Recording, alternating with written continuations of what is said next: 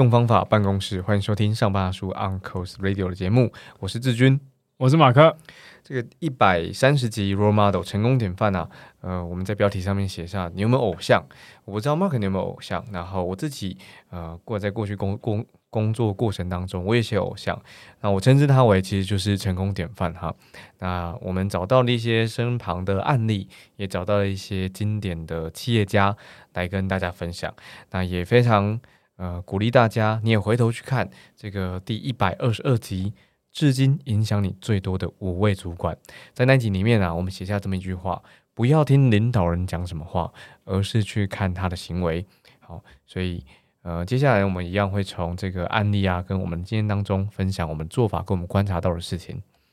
哦，我想不起来，我们一百二十二集真的有聊这五位主管啊？有有五个哦，有，我回去看一下。我我们我们应该是一人五个。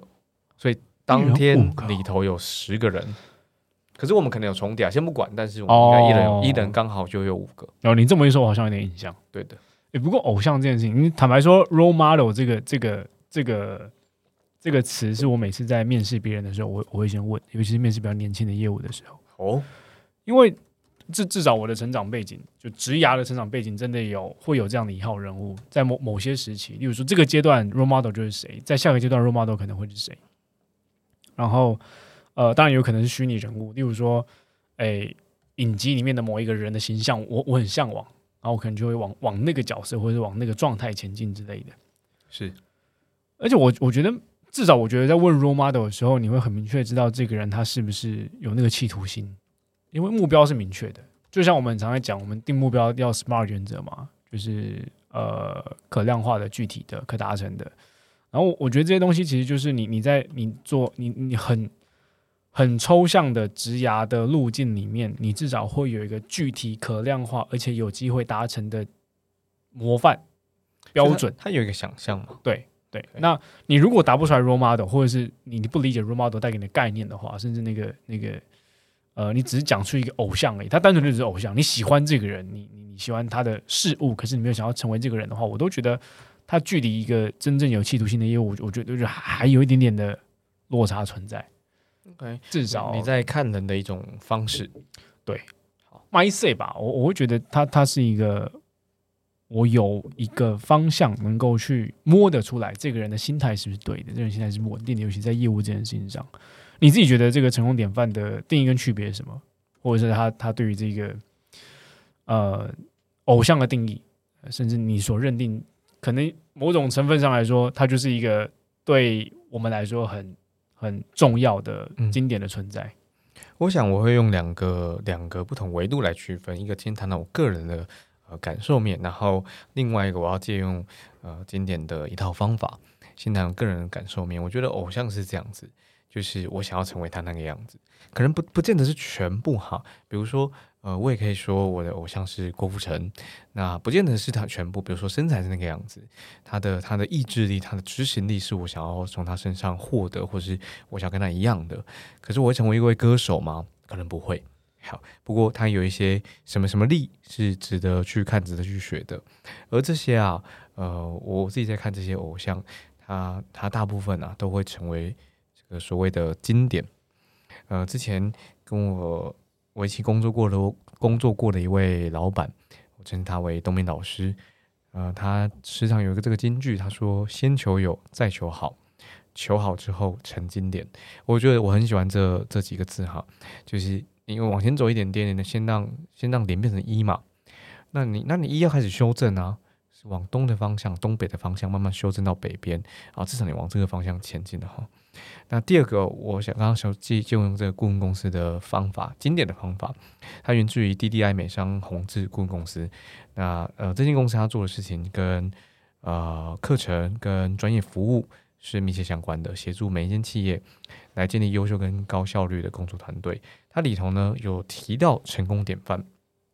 这个大家在网络上可以找到哈，它其实有四大项，分别是知识、职能、经验个性这四大项。那我分别把这四大项讲给大家听，那你去呃感受看看它里头呃是不是可以成为，你是找到这四大类的交集点或各一大类的交集点，呃，找到你那个成功典范。第一个叫知识，比如说你成为这个成功典范的时候，那你需要知道什么啊？知这个组织的知识啦、流程啦、系统啦、服务等等等等，所以你会找到一个这样子可以呃，你说它是你的 mentor 吧。然后你你你觉得你可以跟他学，学会他的知识。第二个叫职能，他说的事情是你需要具备的能力，这跟你的工作成败、跟你的领导力是息息相关的。所以我们看待一个人的这个业务职能，我们看待一个人的管理职能，我们刚刚就可以从他身上获得或或从看着他，看着他的背影，尝试的跟他一样。第三个叫个性，那。呃，这个人他身上所具备的个性，他为什么工作，他的动机，然后呃，他他驱动他的动力个别是什么？而事实上哦，你看刚刚那个职能叫做工作成败相关的这个领导力行为，可是个性啊，它真正可以促成工作，或者是它会导致失败哦。很多时候，它就是因为我们个性使然。其实另外一个工具就是思考五层次，第二层。呃，从上数到下来的第二层啊，叫心态。你看待事情的，也其实我觉得同一同一同一套概念。然后第四件事情叫经验，那你需要做过什么？你的经验，你过去经历过的挑战，你有拥有的那些成果。诶，我也想跟你一样拥有这些成果啊！我也想跟你一样可以讲出这样子的一个案例跟这样子的话。那我那我你就是我的其中一种成功成功典范。所以这四大类。呃，我想我也鼓励大家去搜寻一下，它就叫 DDI 成功典范。你可以看到这四个呃不同的呃不同的象限，然后找到刚我念的这几句话。所以，嗯，这是我认为的成功典范。一个是我感比较感性面的，我想要成为那个样子的人，他身上具备比如说舞蹈力、执行力、什么什么力等等等等。那第二个是 DDI 美商宏志顾问公司他们提出来的成功典范。其实成功典范它。可以说是一个工具吗？这么来看，就至少我们在往前对标的时候，或者是在我们的职涯里面，嗯，能够把它建立起来，做一个标准。你你自己你自己怎么用啊？成功典范这个这个工具，我自我自己的用法哈，我会先跟大家老师报告，呃，我没有直接啊去学过 DDI 的这套工具。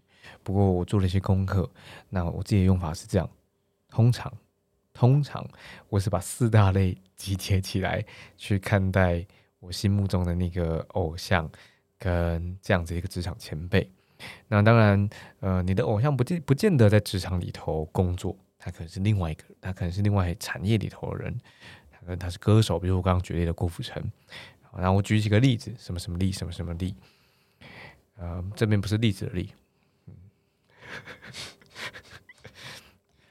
我自己在准备的时候，我就写下来有有五种，我觉得是这个成功典范或所谓的呃企业家很重要的五种力，分别是精神力、执行力。我想执行力大家无可厚非嘛。然后创新力、是人力，是人的事是认识的事。然后最后一个是策略力。嗯，我鼓励大家，你你透过不同的地区。去啊，观察你身旁的这些前辈们，甚至哦，或许他是你的部属哦，你的同才，他有可能都是你身旁的成功典范。第一个，我们谈这个精神力，精神力它比较跟你的性格有关。如果你去看呃刚刚的 DDI 的四个象限的话，它可能跟你的个性比较有关系一些些。嗯，在精神力，我认为那个很重要的关键叫做言行一致，就是这个人这么说。那他就怎么做？这个人告诉你，他要往东边去，往！你隔天起来，他就是一直往东边走。这个人告诉你说，呃，他接下来要突破，然后要要完成创新，他就是这么干的。好，那我我觉得这个精神力是很重要的。这个人性格，他可以独此展现，不不论这个人性格跟谈话的风格、领导风格怎么样，言行一致会发挥的淋漓尽致，他的执行力会非常的鲜明。那呃，我在我在发现拥有执行力这一项特质的这个前辈，呃，他叫 Ben，呃，我们谈过蛮多次的，我跟 Mark 一起跟他工作过。那有那么一年，他重新的把当年的这个公司的价值观，他写的叫做“这不是企业文化哦”，那个用词叫做“这个是公司正在逐渐成型的 power 价值观”。你再听一下这句话，这是公司正在逐渐成型的 power 价值观。为什么用逐渐成型？是因为这个价值观，如果各位不身体力行，那它就是标语，啊，它没有用，写在墙上。那为什么是价值观而不是企业文化？因为文化是我们日常，是我们这么做那样做所形塑出来的。可是价值观在这之前，它决定我们这么做那样做。好，所以先有价值观，接下来才会有文化，才会有日常。那 power 是刚好这五个价值观的呃五个单字的第一个英文字母，分别是 professional 专业主义啊，你呃时常我最喜欢讲就是你做的比你隔壁同学还要好啊，就是专业嘛。然后第二个叫 ownership 呃主人公精神，你用一个比较呃。呃，管理学里面常用的词叫当责，但我更喜欢用 ownership 它来来诠释这件事。第三个是 wise，拥有智慧。呃，拥有智慧其实就字面上的意思，你得有智慧，你得有情商，你得你不见得有高智商，可是你知道怎么解决问题。第四个叫呃 execution，彻底执行，它呼应这整个五个价值观哈，没有执行，那什么都不用谈的。诶，第五个怎么念呢？Reliable，嗯，reliable。OK，第五个叫 reliable，值得信赖。我交给你，不用担心。我甚至不用担心哦。呃，这个也是我很喜欢的一个工作方式，就是我交给你，我不仅不用担心，我还知道这件事情现在到了哪里。我觉得这才是值得信赖。我拿到回报，我拿到现在它的进度，所以我才不用担心呢。好，这是第一个精神力。第二个执行力，执行力谈的是一切事情的基础。有一有一个词大家很常很常看见哈，叫做 make it happen，你要让事情发生，让事情发生。这是我从呃其中一位主管身上学的，他叫做 Kyle。Kyle 告诉我说。嘿，我们今年我们就要我们就是要访问一百三十八家的呃数字，我随便说的哈，一百三十八家的这个新创公司，而这一百三十八家跟过去十年来、九年来访问的公司不能够重复，屈指一算啊，台湾哪有那么多新创公司啊？万一有呢？所以真的有吗？真的是有的。那你怎么执行？你怎么找到他们，然后完成这一一整年的其中一个指标？所以你看中间他就。当然，我省略很多那些执行面的事情。可是，我们从一月一号喊出一三八家，十二月三十一号看超过一三八家，这就是执行力。好，这就是执行力。那有这么一家公司，它就是中钢，中国钢铁的创办人叫呃这个赵耀东赵先生，在二零零七年的一篇报道当中啊，他就刚好谈到了这个执行力。他说啊，要确定规定的效力。规定的效力哈，唯有严格执行。他们当年一九八五年的时候，中钢发生了火灾，然后整个六千多万的设备全部烧掉了。可是啊，从从上到下哦，董事长、总经理、副总、厂长控制是现场，每个人都说这是我的错，这是我的错。他们不怕犯错，而且勇于认错。你看这个这个这个企业文化的如何养成啊？不怕犯错，勇于认这是我的错，没有人说这有错有关系的。而赵先生他有这么一句话，叫做“多做不错，少做多错，不做全错”。啊，你不做有没有？没有事情会发生，太可惜了。好，这是执行力。第三个创新力，谈的是我们看待新局的方式。各位都上过课吧？呃，课程会在教室里头进行，偶尔会在这种饭店大饭店里头。啊，可能也去过户外体育场上过一些 team building 的课程，你们甚至放过粥。好，呃，王华大哥，他他用不同的方式带我们上课。在梦想学校第十七届的时候，他说：“嘿，我们来爬山吧，我们来爬山吧。”他叫 grow hiking。难的点在，我们约好了爬山，疫情来了，我们一拖拖两年，中间差点要执行。然后文化大哥想出两个方式：grow hiking 或 grow biking。那我们骑脚踏车吧，啊，比较轻松，不用靠那么近，又有风啊，没有密闭。哎，又失败了，又没约成。好，约了两年，终于成型。这是一个在山上彼此对话的过程。他在开场的时候把大家分组，依序来的时间。呃，当然我们之前有很多的课前练习，他有教五个 lesson，lesson one，我想跟大家分享的最重要就是 lesson one，开场这个练习叫做水的特质。我们在天母的一个公园里头集合，刚好在河畔边，然后有些我们看得到河啊，离我们有有一段有一段距离，好像悬崖这样子。他请我们分组，然后给我们一呃大概两人一组，给我们每一个小组两张便利贴。举例来说，分别是灵活调整 VS 坚守纪律。好，另外一组可以拿到叫做看清现实 VS 保持乐观。另外一组叫做格局恢宏，呃，对比的是小处做起。你很快可以发现彼此是对比的，彼此是相反的，彼此是矛盾的。他问大家，等一下十分钟，你去讨论这两个不一样的特质、矛盾的特质，它可不可以包容？如果不行，为什么？如果可以，可不可以你再跟大家分享一下，你在你生活当中、你的工作里头，在你在你各式各样的这个体验里头，它是如何包容？有没有什么一两个案例可我们可以跟我们大家分享？大家开始说，开始说，开始说。文化大哥最后说，这跟水有没有什么共同点？好。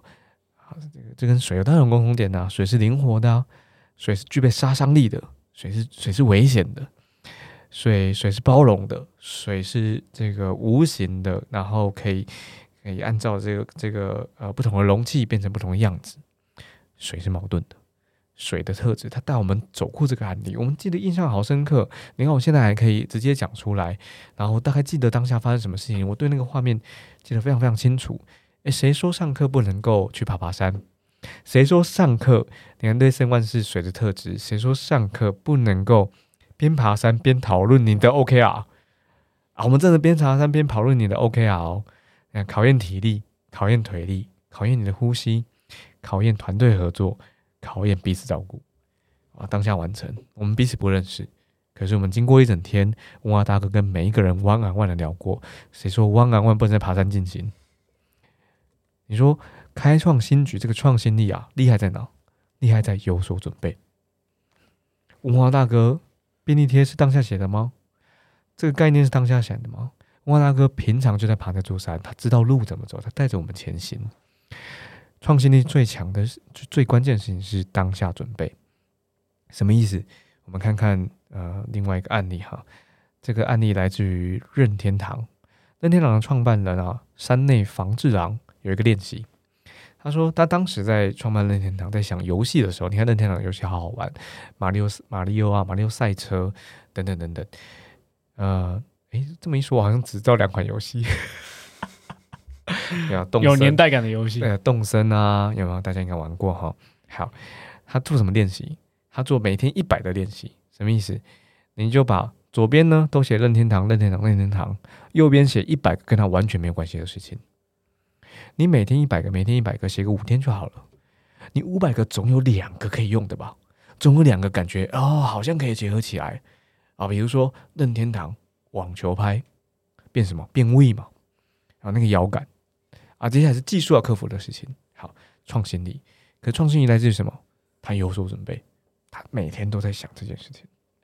第四个力是人力，谈的叫做就位，就是人要在什么位置放上去那个位置。嗯，刚刚开头的时候，Mark 用这个 role model，他想了他自己，他跟大家分享他怎么诠释 role model。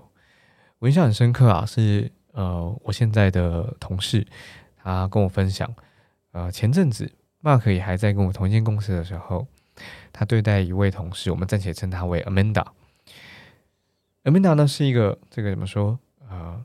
你你不用跟我交朋友，我们实事求是，你告诉我。你要你这个数字要多少，我就做给你。你告诉我缺缺多少，然后我需要加班吗？OK，要加班，加班有钱吗？哦，有钱，好，做给你，就很单纯啊，工作这样一来一往的。好，呃，很多人在对待 Amanda 的时候，或者是呃有几曾经有几位主管在对待 Amanda 的时候，跟他交心，跟他交朋友，可惜了，Minda 说：“因为我们可以不要聊这个吗？” 你看，这这叫什么？这叫势能力。为什么这个人摆在这个位置会有效？这个 Mark 当时啊，跟这位 Amanda 呃，在做所谓 one on one 的时候，坐下来第一句话：“你要什么？”